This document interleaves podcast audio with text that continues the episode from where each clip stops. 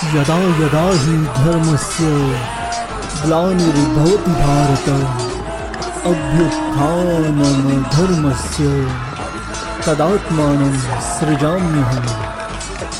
जब जब धर्म को हानि होती है और अधर्म में वृद्धि, तब तब मैं श्री कृष्ण धर्म के अभ्युत्थान के लिए स्वयं की रचना करता हूँ।